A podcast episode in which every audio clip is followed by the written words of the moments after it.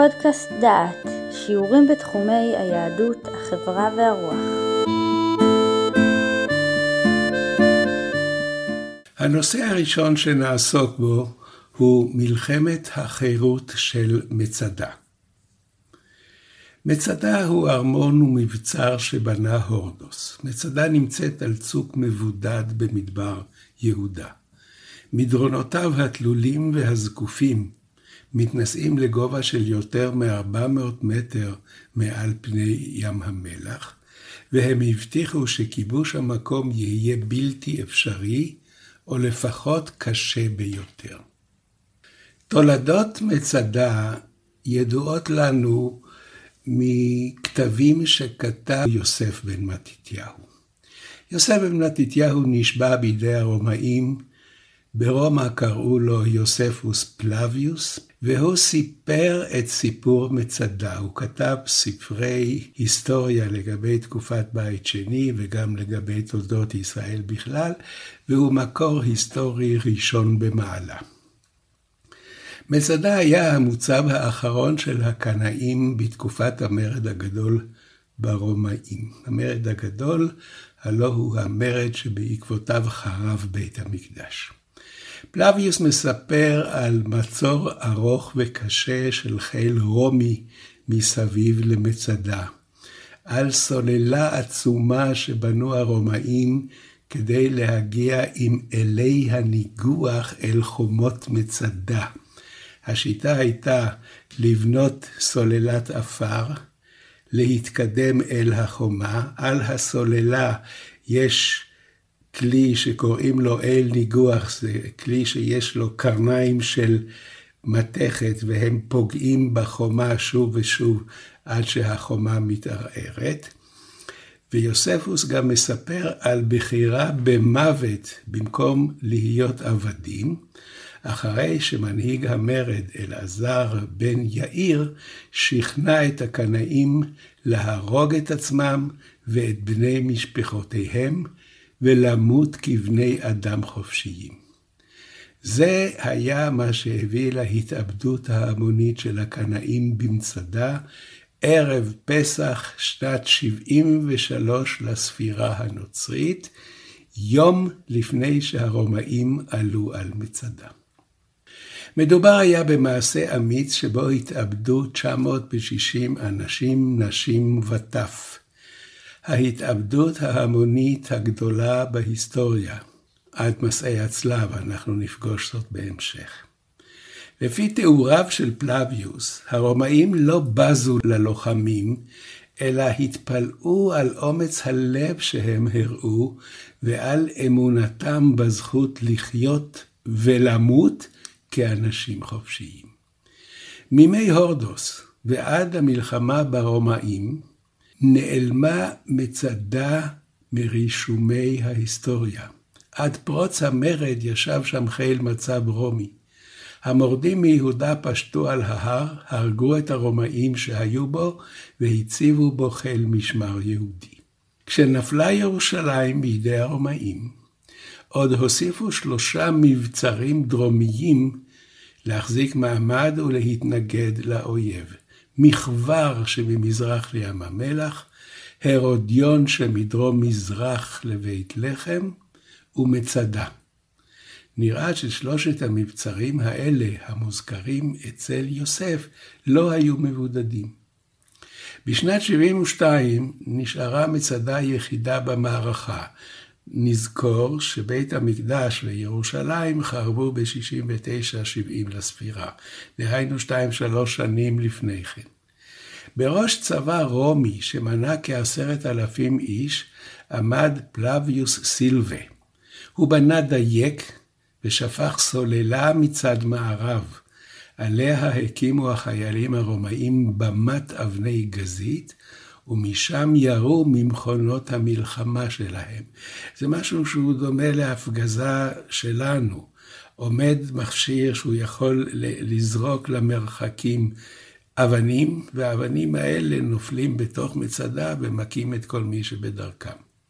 הם היו יורים מכלי משחית מתוך מגדל מצופה ברזל שהקימו מול החומה. היו בונים מגדל, המגדל היה גבוה יותר מן החומה, ואז מן המגדל יכלו כלפי מטה לירות חיצים או לזרוק אבני קלע על התושבים שהיו בתוך מצדה. אילי ברזל היו מנגחים את החומה, כדרכם של הרומאים, עד שהצליחו לפרוץ בפרץ. אמרתי, האיל הזה הוא, הוא מכשיר שיש בו כמו קרניים בקצה, והוא מכה ומכה ומכה בחומה, עד שאבן נופלת ועוד אבן נופלת, ומצליחים ליצור פרצה, שדרכה יכולים החיילים הרומאים להיכנס. בשלב שני, הרומאים התקיפו את מצדה באש. הם זרקו לפידים בוערים, והחומה שהייתה בנויה רובה מעץ, בערה ונדלקה. שלהבת אחזה במצודה והחומה נהרסה. הרומאים לחצו והתקינו עצמם להבקיע לראש ההר למחרת. אבל אלעזר בן יאיר הקדים את הרומאים יום אחד לפני ההתקפה הסופית שלהם. אלעזר בן יאיר שכנע את לוחמי מצדה להתאבד ולא ליפול בידי הרומאים. על סיפור ההתאבדות אנו יודעים מספרו של יוסף בן מתתיהו, מלחמות היהודים. חלק שביעי, פרק ח', סעיף ז'. אני אקרא קטעים מהספר מלחמות היהודים בתרגומו של י"נ שמחוני. ספרו של בן מתתיהו הוא הספר היחיד המדווח על אירוע זה. וכמובן שיש מערערים על אמיתות הסיפור, ובמיוחד על הנאומים שיוסף בן מתתיהו שם בפי אלעזר בן יאיר, מפקד ההר, ששכנע את הנצורים להתאבד. הצד ההיסטורי הוא לא ענייננו בדיון זה. אנחנו נעסוק בצד המוסרי, ההלכתי, הערכי. האם ראוי היה להתאבד? האם מעשה זה עומד במבחן הביקורת? ועכשיו אני מתאר בפניכם את דבריו של אלעזר בן יאיר, כאשר הוא נואם בפני הלוחמים במצדה, וקורא להם להמית את עצמם ואת בני ביתם, ולגמול איש לרעהו חסד גיבורים. שני נאומים נאם אלעזר, ושניהם מופיעים בספר מלחמות היהודים. אני קורא את הנאום הראשון. הוי אנשים גיבורי החיל, הן מיני אז קיבלנו עלינו, לבלתי עבוד את הרומאים, וגם לא אדונים אחרים, זולתי את אלוהים לבדו, כי רק הוא מושל האדם באמת ובצדק. והנה הגיעה השעה המצווה עלינו להשלים בפועל כפינו את משאת נפשנו, ואל נעטה בשעה הזאת קלון על עצמנו. אחרי אשר בחלה נפשנו בעבדות שאין בה סכנה, לא נבחר הפעם בעבדות עם שפטים נוראים. הרי זה יהיה חלקנו מאת הרומאים, אם ניפול חיים בידיהם. כי הנה אנחנו היינו הראשונים להרים יד ברומאים, ואנחנו נשארנו האחרונים להילחם בם. והנה אני חושב כי צדקה עשה איתנו אלוהים, בתיתו בידינו למות מות גיבורים בני חורין. כאשר לא היה לאל ידם של אחינו, אשר באה מפלתם באופן פתאומי. והנה גלוי וידוע לפנינו, כי מחר יום הדין שלנו, והרשות נתונה לנו עכשיו לבחור במות גיבורים, אנו ואהובינו גם יחד. הן ייבצר מן האויבים להניא את עצתנו זאת, אף כי כל חפצם הוא לתופסנו חיים. וגם מאיתנו ייבצר לנצח אותם במלחמה. התבוננו וראו, הנה הראה לנו אלוהים כי כל ביטחוננו היה הבל ותוהו, בהביאו עלינו צרה נוראה, להוביש את תקוותינו הטובות. כי תכונות משגב המבצר לא הייתה לנו לישועה. ועם כל הלחם הנמצא בידינו לשובע, והמון הנשק הגדול וכל הכבודה הרבה והעצומה, בושנו מכל תקווה, ולא נוכל להציל את נפשנו. אין זה כי אם יד אלוהים עשתה זאת. הן לא במקרה הפכה האש הנטויה לקראת האויב את פניה אל החומה אשר הקימו ידינו. רק אות כעס הוא, גמול חטאותינו הרבים, אשר חטאנו במשובה ובזדון לאחינו בני עמנו. ועכשיו הוא מגיע לנקודה, לנקודה הכואבת. על כן, תמותנה נפשנו בטרם נטמעו, ימותו בנינו בטרם טעמו טעם עבדות, ואחרי כן נגמול איש לרעהו חסד גיבורים. ומה טוב ומה יפה יהיה בנושאנו את חירותנו אלי קבר, ולפני מותנו נשחית באש את הרכוש ואת המבצר. רק את הצידה נשאיר להם, כדי שתהיה לעד אחרי מותנו. כי לא ברעב ובמחסור כשלנו, כי בחרנו במוות מחיי עבדות, כאשר קיבלנו עלינו מראש. יוסף בן מתתיהו מספר כי רכי הלבב שביניהם התעוררו לחמול על נשיהם וטפם. דמעות עמדו בעיניהם, הנחות נפלטו מפיותיהם, וניכר היה כי קריאתו של בן יאיר אינה לרוחם. ועכשיו שינה אלעזר את דיבורו. לא בזעקת חירות בא עליהם, ולא רק בבוז לאויב ובקריאה למות גיבורים, כמו שעשה בנאומו הראשון. עכשיו בא לשדלם בדברי היגיון ובהרהורים פילוסופיים. המוות אינו נורא כלל וכלל, הוא קורא דרור לנשמות השבות אל בית טהרתן. שם שוכנת החירות האמיתית, ושם נועדו להן חיי נצח. ובמיוחד שזה רצון האלוקים, שגזר גזירה על היהודים, והוא דורש מהם לשאת את המוות בלב נכון. אנחנו מגיעים עכשיו לנאום השני של אלעזר בן יאיר. וכך הוא אומר, מה מאוד נכזבה תאכלתי, אמור אמרתי בליבי כי אני יוצא למלחמת החירות, ואיתי אנשים גיבורי חיל, אשר קיבלו עליהם לבחור בחיי כבוד או במוות. והנה יראים אתם את המוות הזה, הבא לפדותכם מצרות נוראות, תחת אשר היה לכם לקבלו מבלי התמהמה, ומבלי חכות לעצתי. נלך בדרכים אשר למדנו מאבותינו, עלינו לתת מופת לרבים ולקבל את המוות באהבה. מי לא ינוד לגורל ההמון הרב אשר נכנע תחת יד הרומאים? ומי לא ימהר לבחור במוות בטרם ראו עיניו ברעה אשר מצאה אותם? אלה קראו למות תחת כלי המשחית. אלה נשרפו באש, אלה נפחו נפשם תחת שוטי המציקים להם, ואלה נאכל חצי בשרם בשיני חיות רעות.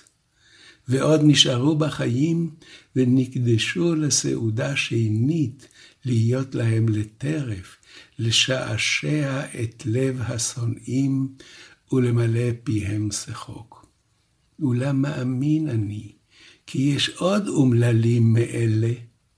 כל אלה אשר נשארו חיים, המתפללים כל היום למוות ואיננו.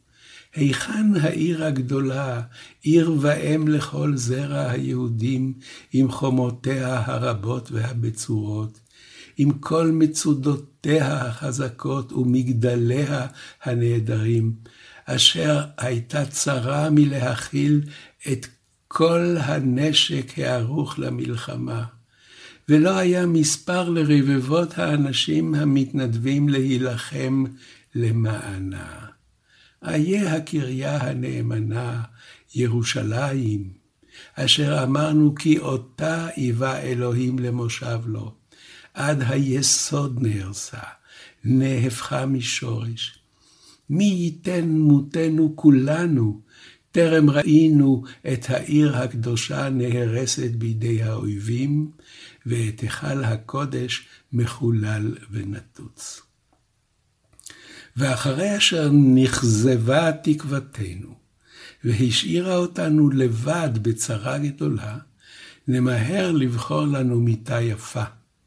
נרחם על נפשותינו ועל נפשות עוללינו ונשינו, בעוד אשר לאל ידינו לרחם עליהם.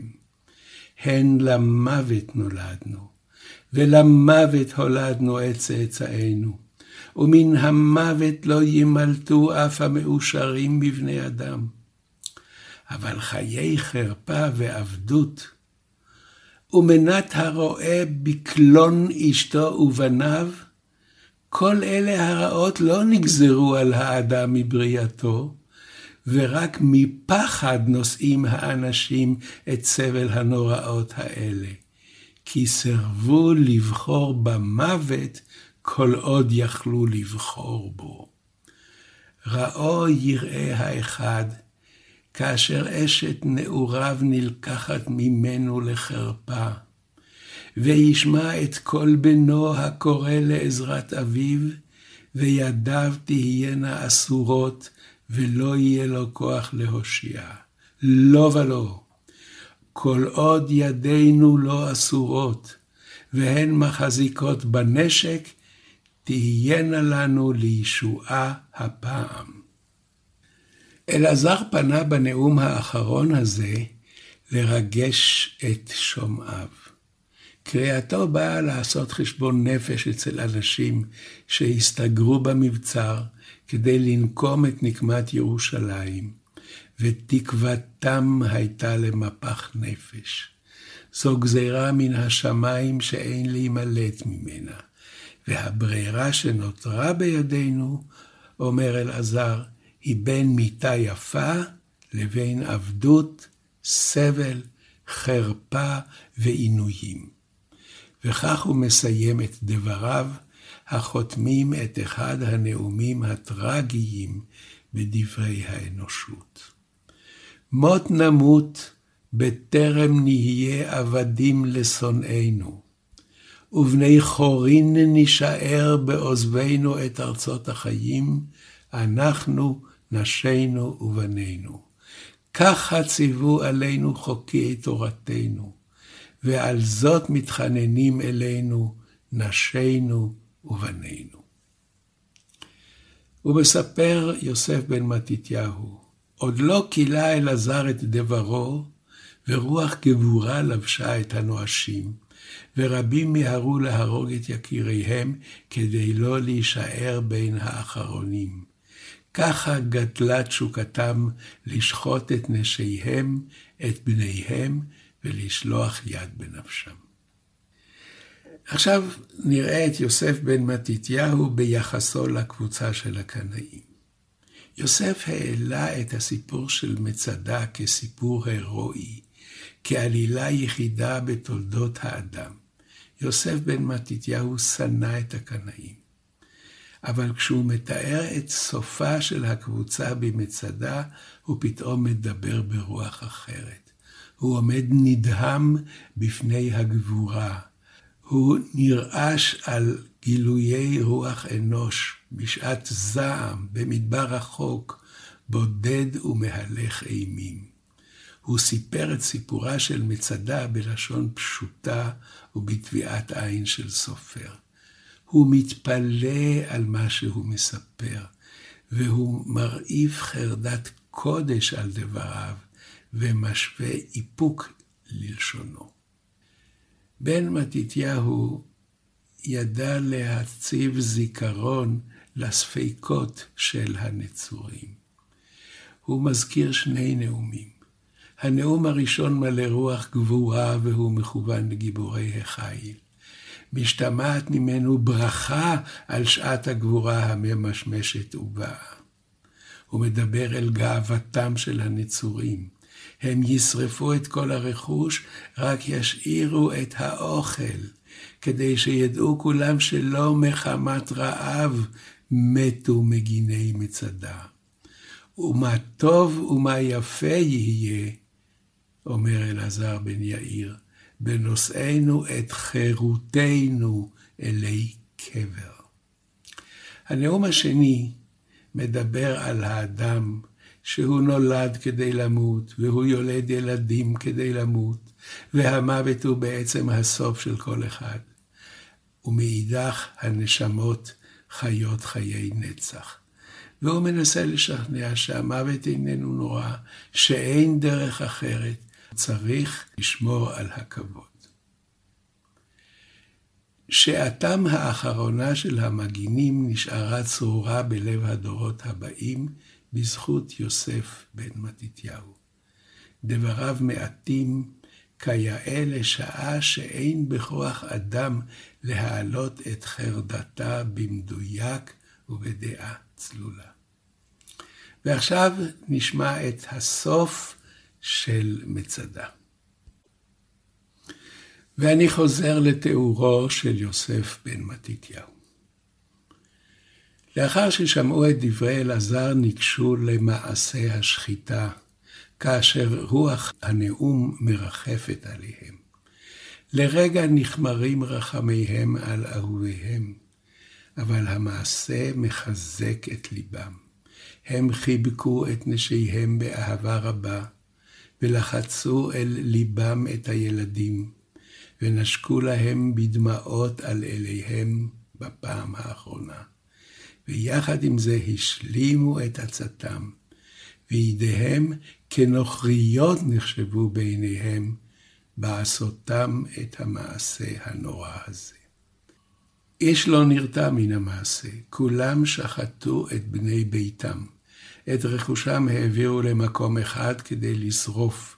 על פי גורל נבחרו עשרה אנשים שישחטו את כולם.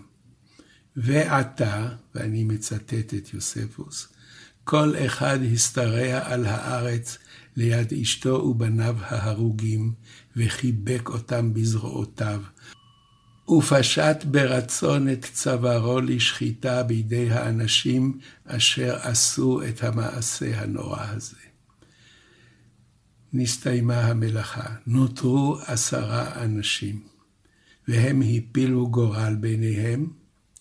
העולה בגורל היה צריך להמית את תשעת חבריו ולבסוף להתאבד. כאשר נהרגו התשעה בדק האחרון שכולם מתים, הדליק אש בכל פינות ארמון המלך, תקע את חרבו בליבו ונפל ליד חבריו. ככה נשחטו אנשי מצדה, נשרף הארמון ונפלה המצודה. ומנין לנו הידיעות האלה? שתי נשים וחמישה ילדים שהיו חבויים בצינורות נשארו בחיים. והם סיפרו לרומאים על סופו של ההר. 960 נפש הלכו לעקידה באותו יום במצדה, והיה זה בט"ז באייר, שנת 73 לספירה הנוצרית. הרומאים, שהיו רגילים להופעות צבאיות, למדו להעריך גבורה שבקרב, אפילו הייתה זו גבורתו של האויב. הפעם עמדו בארמון המלך במצדה דוממים, משתאים ונדהמים. וכך כותב יוספוס. וכאשר מצאו שם את המון ההרוגים, לא סמכו הפעם על אשר ראתה עינם באויביהם, כי אם השתוממו על רוחם הנדיבה ועצתם הנעדרה, אשר צחקה למוות, ולא נרתעה מהמעשה הגדול הזה. נסכם. מצדה זוהתה לראשונה בשנת 1842, ובמאה ה-20 נחשפה על ידי ארכיאולוגים, ובהם יגאל ידין. עיקרי הסיפור על המצור שהובא בכתבי יוסף בן מתתיהו קיבל ראיות רבות. שרידי המצור הרומי, הסוללה שהוקמה, שרידי המחנות הרומאים נתגלו, רואים אותם ליד מצדה. וכאן דבר מעניין, נתגלה שבר חרס, אוסטרקון, ועליו רשום בעברית השם בן יאיר, בן יאיר, במילה אחת. הארכיאולוג יגאל ידין מניח שחרס זה, האוסטרקון הזה, עם עוד שמונה אחרים, ועליהם רשומים שמות אחרים של גברים, הם הם פתקי ההגרלה אשר שימשו להטלת הגורל מי יהיה הלוחם שיהרוג את חבריו בטרם יתאבד. האוסטרקונים מוצגים במוזיאון שבאתר מצדה. דומה שהארכיאולוגים המודרניים אינם מקבלים את הפרשנות הזאת, אבל ענייננו עכשיו לא ההיסטוריה המדויקת, אלא הדילמות שעמדו בפני לוחמי מצדה. זהו סיפורה של מצדה. בשיחה הבאה נבדוק את המעשה בנקודת מבט מוסרית והלכתית. האם מותר וראוי היה להתאבד, או שמא הלך אלעזר בן יאיר צעד אחד רחוק מדי, וסחף אחריו את הלוחמים עמו.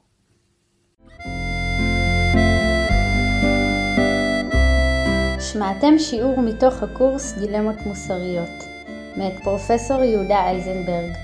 את הקורס המלא וקורסים נוספים תוכלו לשמוע באתר דעת במדור פודקאסט.